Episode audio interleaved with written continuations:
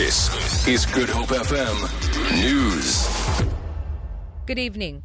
The ANC in the Western Cape says it's shocked by the sudden death of a volunteer worker at Struisbaai in the Southern Cape.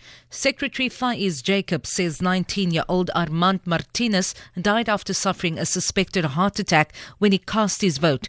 Jacob says Martinez passed away on his way to hospital. Martinez appeared to be a fit young man, so this collapse came as, as a big blow for us.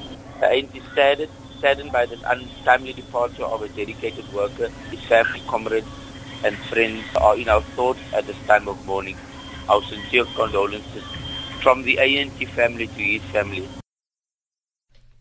There's an undeclared battle of headscarves in one of the wards at Paul East with the EFF and ANC vowing to be the most creative. The EFF lady supporters have dumped the red beret for a big red scarf with its green and black map of Africa.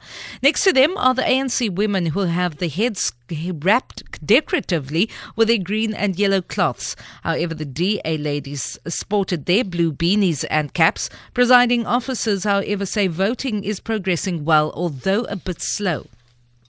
A 61 year old woman has been shot and wounded after being caught in gang crossfire in Manenberg. Police spokesperson FCA van Wyk says the stray bullet hit the pensioner in her left side. Van Wyk says a 22 year old man has been taken in for questioning. Circumstances surrounding a shooting incident earlier today in Manenberg Avenue, whereby a 61-year-old lady who was walking to the shop was caught in crossfire uh, under investigation.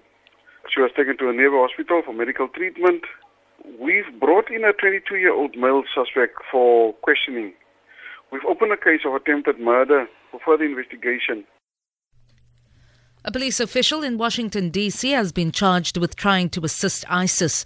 Nicholas Young was arrested after attempting to provide undercover FBI agents with codes for mobile messaging cards that would help ISIS fighter com- fighters communicate. He had been monitored by the FBI since 2010.